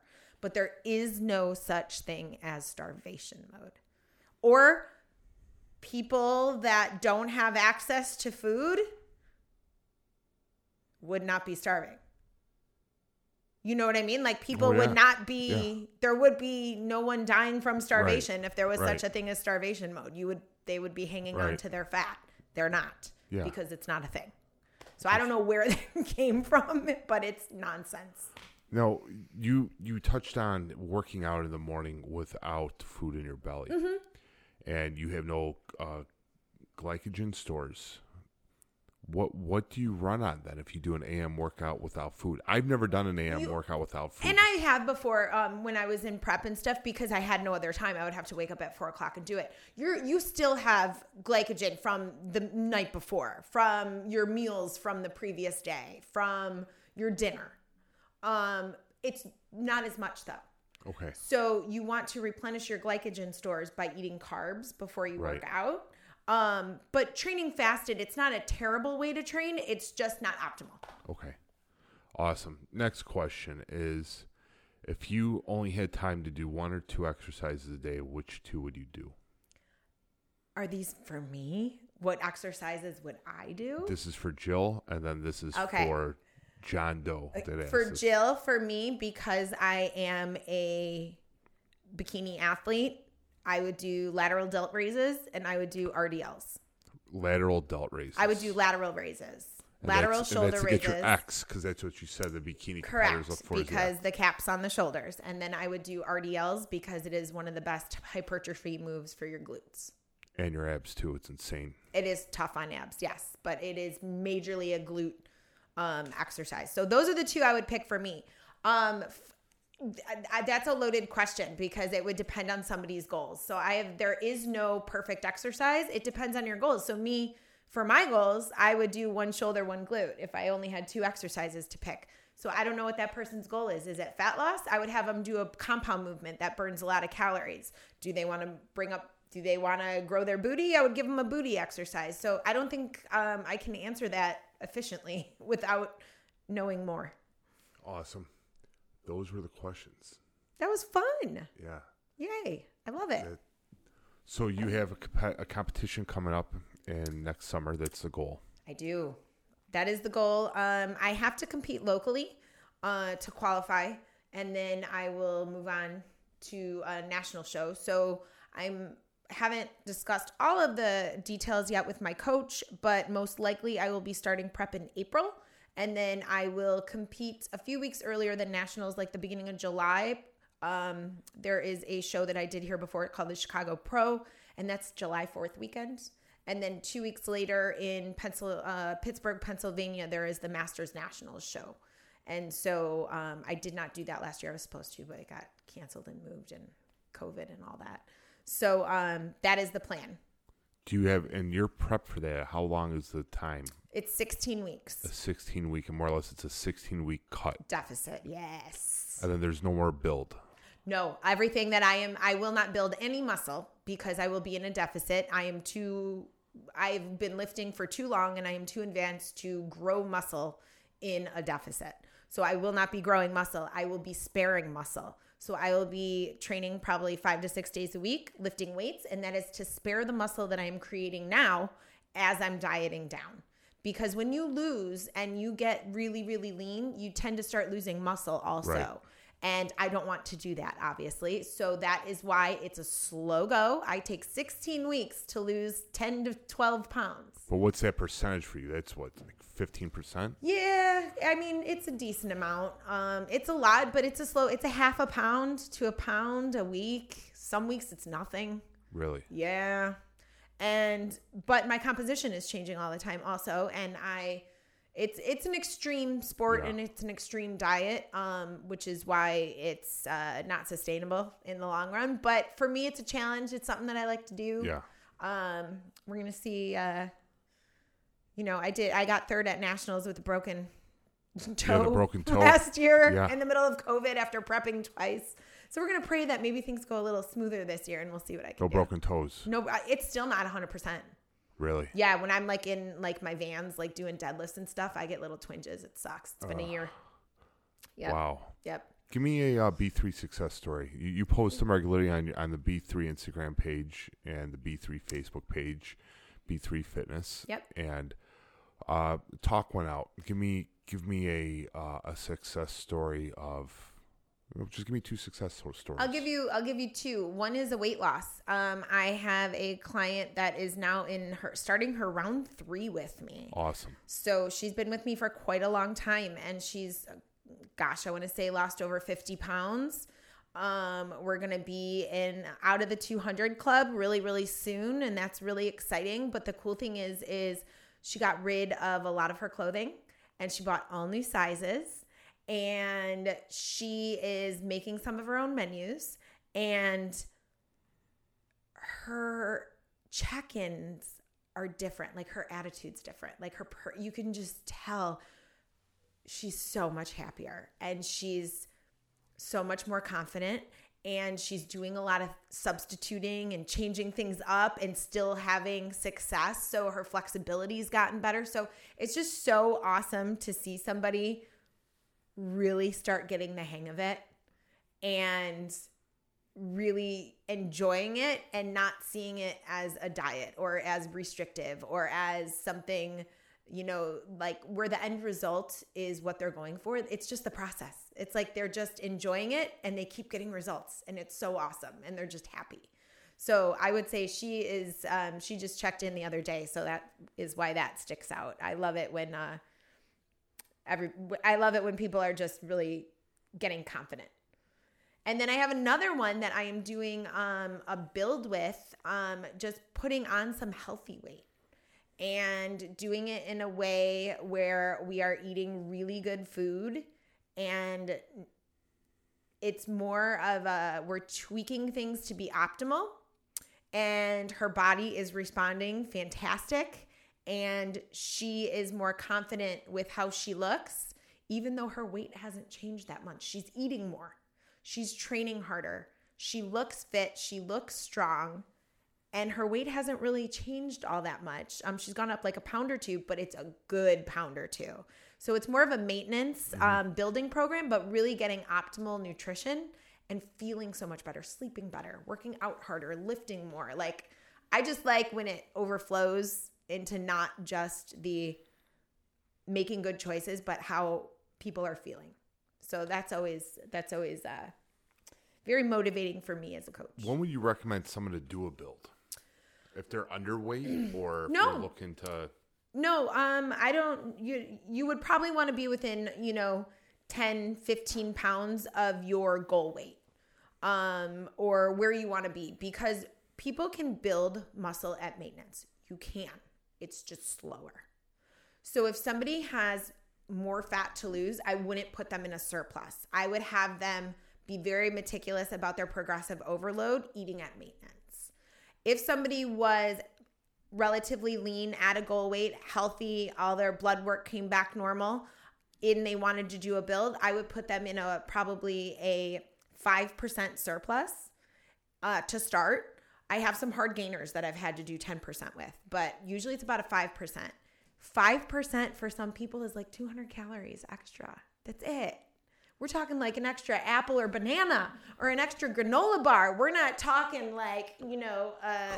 Happy Meal and a Whopper from McDonald's. So people's bulking um can, you know, like gets a little they're giving themselves permissions to eat like an a hole Five versus percent for me. That's 177 extra calories. 178 extra calories a day. A day. So if you think about that over the course of the week, that's what 1400 calories or so, 1300 calories Yeah, 1300 calories. a week. That's it. That would be 177 a day. That that's literally one extra protein bar. correct. It's not even a, a protein bar is 240 calories. And that's it. And that means not taking licks, bites, and tastes or having any extras or off track meals. We're just talking about that's a surplus. And that is the proper way to build if you want to do it with putting on minimal fat. When people, you know, when some people are like, oh, I'm in a bulking phase and they're like 50 pounds heavier. No, you're not. You're just eating too much. That's not the proper way to put on muscle. You put on too much fat with the muscle, which is why it's got to be slow, which is why for someone like me, it's a pound a month that I'm gaining. And so it's been a year since I competed, and I'm about like 13 pounds over my stage weight, which is about a pound a month. that and is that what you were before? Like before you were uh Right now, like right now, I weigh around 132. Okay. And I was, um, when I first started my journey, I was 136. And then every time after I've done a competition and taken some time off, I'm usually around 130. So my body is like 130 is kind of where I'm at, but my shape has changed. Right. And that's from training. But I probably, in order to put on more muscle, I need to continue until April to do a build and probably put on another pound a month November, December, January, February, March. So I might need to gain another five to put on maybe a pound or two of muscle for my show. I'm hoping to walk on stage at like 120. it's my dumbbell we'll weight. see. I know you could do, yeah. We'll have to 120 do that. We're gonna have to do that before my competition. Yeah, you can do just do an overhead press with me. It's perfect. I love it. Insane. That'll be a good so one. you all right, so this is gonna wrap this up because I, I there's something there's another component to B three that we don't talk about. And it's you actually have a personal training side. I You have do. a gym. Yes. and it's a very intimate setting Mm-hmm. where there are some individuals they just don't like to work out with other people. Yes. and I get it. It's very intimidating where you have somebody your size. Not, Well, I mean, you've been in the gym Mm-hmm. Yeah. forever, but somebody Oh, that's yeah. brand new your size is is next to me at a in a rack, and I have the 120 pound dumbbells. And this little tiny petite girl has the five pound dumbbells, and I'm trying not to look like a meathead because I have to Right. Mm-hmm. carry these weight, but it's intimidating. Yes. it's very very intimidating. Yes. and I do not look approachable at the gym, but I'm a teddy bear. Right. And then we have this little tiny petite girl that's going to start lifting weights, and she's uh, so turned off the fact that I look like a gorilla. You offer that intimate one on one Yes. at B3. Would- Talk a little bit about that. Um, so I have a gym in my basement. It's not big. Um, it is intimate, but I have, we have everything we need there to learn how to lift. So I have had people that have never touched a weight before down there, and then I've had, you know, my athletes that are. I just had one of a girlfriend of mine that is a high level athlete that was, you know, deadlifting 260. You know, so there it doesn't matter what fitness level you are i base your um your program off of where you're at. So if you've never done anything before i will show you and it's just me and you. There's only one on one person down there so it's just only ever me and another client and um it's right inside my house downstairs. So i do that. I also do zoom training too. So if you're And not that's brand new as well. yeah, I, I did it for a while back during COVID times, but um I all you need is dumbbells and if you don't have dumbbells, you can use water gallons, fill them up halfway, fabric softener bottles, soup cans, um a backpack with some books in it. So it doesn't matter, you just need some weight. And so I will work out with you. I will tell you what to do. So maybe we're going to do some sumo squats. Put your backpack on, hold a water jug, and I will do it with you and show you how to do it. And then if you choose, you don't have to. I have some people that don't want their video on. They just want to work out. Other people leave their video on. I can critique your form. I will look and be like, okay, Sarah, like turn your knees out a little bit more, get down a little bit lower. So it's like personal training with me, but in the comfort of your own home. That's awesome. So there's options for people. I also do one-on-one Zoom training. So I have a client that I've been seeing for over a year, and we do um, a Zoom training, just me and her. She's in her, um, she has a gym in her house, and I, but I devise the plan and I tell her what to do, and then I can also correct form. So there's definitely um, opportunities to improve your weightlifting. technique that you could either come to my house or we can do it online. So lots of opportunities. I think Maggie's just coming home right now. Look at that, the ring. Thank God for the ring. It's the Oh, camera. there you go. Yes. so you have that. The other component that you have is that what we're familiar with is for fat loss. Sarah Mm-hmm. and I are familiar. You're almost like a cult celebrity in our circle because Yeah. everybody knows Coach Jill. Yes. It's awesome. I love it. But you talked about the bulking side of it Yeah. where you have people that want to put on weight. Yeah. Okay. And then you also create a plan for people that want to get a little bigger, stronger. Yep. And it's sort of the opposite approach of the cut. It is. And then also for people that want to maintain. I have a lot of people that want some guidance and accountability. Like over the holidays, how do I navigate a party? How do I fit in alcohol and not gain? Just trying to hold steady because that is really tough as well. So I do all three of those programs. I also work with kids. And that's something that I don't know if a lot of people know. Um, I I've done just learned that right now. yeah, I've done um, quite a few build programs for children that are in sports and that are trying to put on healthy weight. I have a couple of transformations. Um, I have a, a guy who was like 16. He put on uh, over 10 pounds in three months, um, but it was it was he looks Legit. legit. I'll Yeah. I'll send it to you. Um, with n- practically no body fat. It was almost all muscle, you know, because those young ones they can Yeah. do that. Um, and learn how to lift. So I had um, two athletes. I had two um, real national level swimmers come to the house that were kids, and they weight trained with me.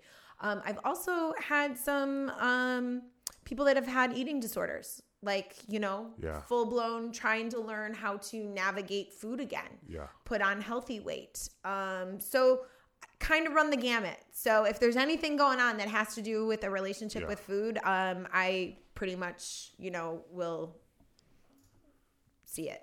With the training part of it, you're also have your doctorate in physical therapy, right? I Did I say that right? Yes. So that is another component that is pretty much unheard of of having a, a DPT Yes. On top of a, a, a trainer, a certified nutritionist, Nu- nutrition specialist. a Yes. nutrition specialist, and then as well as a, a fitness competitor. Yeah.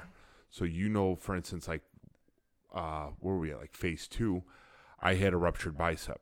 Well, the other biceps are again tendonitis into it, and and that was a huge compliment that the, what I was, you know, I was training with you under your plan, but you knew Right. exactly what to do because you are have your doctorate in physical therapy. Right. Yeah. I do get a lot of people that, you know, I have some clients that have knee replacements or somebody that's got a herniated disc or somebody with a meniscal tear or hardware in their ankle. So I'm very well um, trained to work around all various types of injuries because those injuries should not keep you from training. They should be, your training should be modified, but it shouldn't make you not train. The last thing that I want to talk to you about, this is it, I promise, is that you are starting a new challenge for the holidays. I am. So I, I pay attention. I I am. listen. Very I- good, Guys, yeah. listen. So this is for previous clients only. Okay. It is So only gonna- clients that have listen up. Yeah, this is only for clients that have done the B3 Fitness program before. I only do 12 week programs for new clients. There is just too much information, there's too much to learn, and it is not a challenge. It is not an end result thing. They need to learn healthy habits and a healthy lifestyle. So, first time clients are only 12 weeks. I've had a lot of people ask me to do less, and I won't do it. Um, You can't make any changes. I mean, I'm not you can't certified make in any no. of this. You can't make You can't make any change No, mentally or physically in no, six weeks. and there's just too much to learn. So Right. I have never compromised on that, and I won't. Um, so all new clients are 12 weeks. Now, for some of my clients that have been with me a long time and they've been living the maintenance life and they want to get in and get out of a cut, which I'm all for, um, then I'll do some shorter programs, like six week programs. I have never done this short of a program, so this is a little um, off for me. I don't want to compromise my programming and what I believe in. Um, but I also thought for people that are experienced, that know what they're doing, I'm going to be, if, if I don't think somebody should do this, I'm going to tell them straight out that I'm not going to let them sign up for it. Um, it is a 28 day challenge. It is to keep people on track. It is a fat loss challenge that is going to go from the day after Thanksgiving till the 23rd of Christmas. So again, it is the shortest um, challenge that I've ever done because I don't want anybody to do anything unhealthy. I don't want anybody to um, employ any sort of unhealthy habits or you know not follow the program that I give them. So the the um, premise is the same. I put them in a calorie deficit. I'm going to make their menus for 28 days. We're going to do actually two check-ins per week. So I can kind of see where people are. And whoever has the most percentage of fat loss in those 28 days is going to win a free six week program of their choice, whether it be a cut, a maintenance, or a build for 2022. So I've never done anything like that before, but I know there's a lot of clients in the group that they don't need another 12 week round. Um, maybe a six to eight would be okay. And then other people just want to get in and get out like for an event or for a holiday party or they got a certain dress they want to fit into. Um, that that amount of time would be good if somebody just has those last few pounds to lose. So that's it. So it's just another idea, just to you know. That's awesome. Yeah. So So that's will it we, for will we be appropriate candidates for a six week challenge? absolutely. I don't plan on jumping full into another 12 until middle of March. But and here's the thing too is I recommend that people do one to two cuts a year, honestly. Um, because even if you have a long journey, it's still a journey, and you don't want to subject your body to chronic dieting. So I really recommend that people do one or two a year, and um, of like a chunk of time. And so six weeks would be great. Get in, get out, and then you can always do another six weeks later in the year. But 12 is a long time to diet. You know, it's a long time to be super restricted. You don't want to have metabolic adaptations. So, um, but it's also if it depends on how much weight you have to lose. So everybody's is different. Um, but um, you guys have been doing maintenance for quite some time now, so which is awesome. But I'm very, I really am pretty strict with people about like I'm not going to let you diet again. Um, Right. A lot of coaches just aren't like that. They'll just like, okay, keep going, keep going. But I usually, that's why I'm going to be a real selective. If there's somebody that wants to do this challenge that I don't think is appropriate, I'm going to let them know. Okay. So Awesome. Where are they going to find you on social media? What's all the handles and dot com? let's see if I got them all. So B3 Fitness is on um, Facebook. You can go like the business page. There's a lot of transformations up there. And then I am at Jill B3 Fit on Instagram. And I put a lot of educational info in my stories. If I repost somebody, it's because they're a good follow. So whoever I repost on there, go follow them because they have good um, content and a lot of them are very science based. They're not your, you know, Instagram models peddling supplements. So make sure whatever I'm uh, posting that you follow along with those people too, because it's usually they're really good. Um, they are have really good content. Um, and then that's it. There is one that you and I follow her too. She's out of Las Vegas. She has some really good slides that Probably. Juan Juan Juan D Wellness. Hold on, let me see. if She's very good. I absolutely love that. Uh, w- yes, I knew it. I knew he was gonna like those. that that one. I re- Yeah, amazing, She's excellent. absolutely Yes, amazing. and I'm I feel like she I and I always try and give her credit for all of her slides and tell people to follow her because I feel like she's doing my work for me. Like her like she is my wavelength. She is exactly, she's so right on. The gym Yeah. nurse Shannon Collins is also another Gym one. nurse, She's very big on reverse dieting and not chronically dieting. Um, Lori Fitlife is a good one. Um, BioLayne. I don't follow the um, gym nurse. Yeah. You follow the gym nurse? Guys, uh, follow Australian Strength Coach. He does a lot of like deadlift and squat tutorials. He's excellent. Australian. BioLayne. Hold on, let me look that one up. Um, Australian. Luke Tullock is an excellent um, PhD in nutrition. Mark Carroll is an Austra- Australian Oh, you go trainer. way too. Hold on, my fat thumbs only go.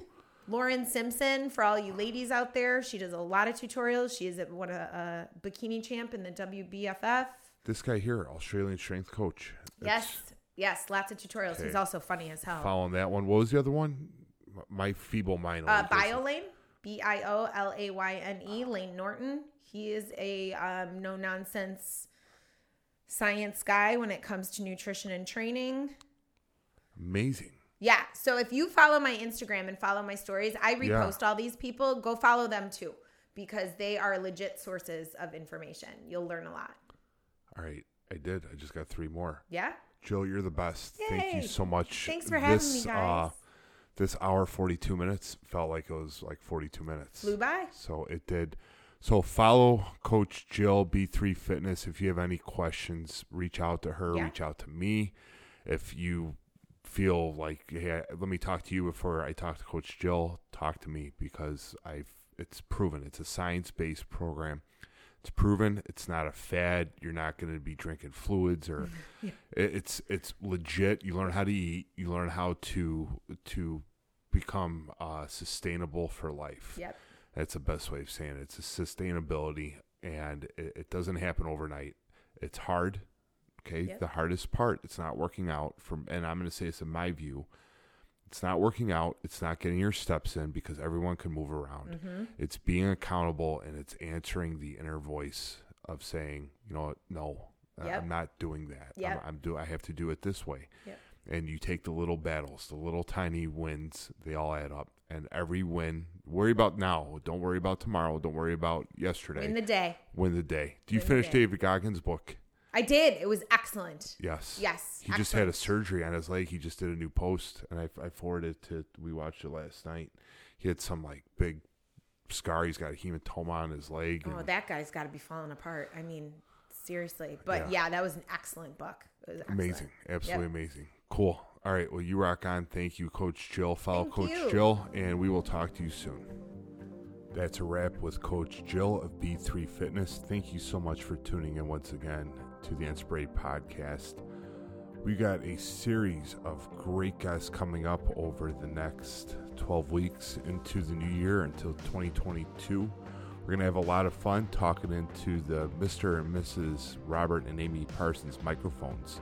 The reason why I bring them up is because they are show contributors. They believe in the Inspirate mission and our message of encouraging, inspiring, and motivating. They made a contribution to Inspirate.com. Thank you so much to Mr. and Mrs. Robert and Amy Parsons for being a show contributor. We'll talk to everybody soon. You have a great week.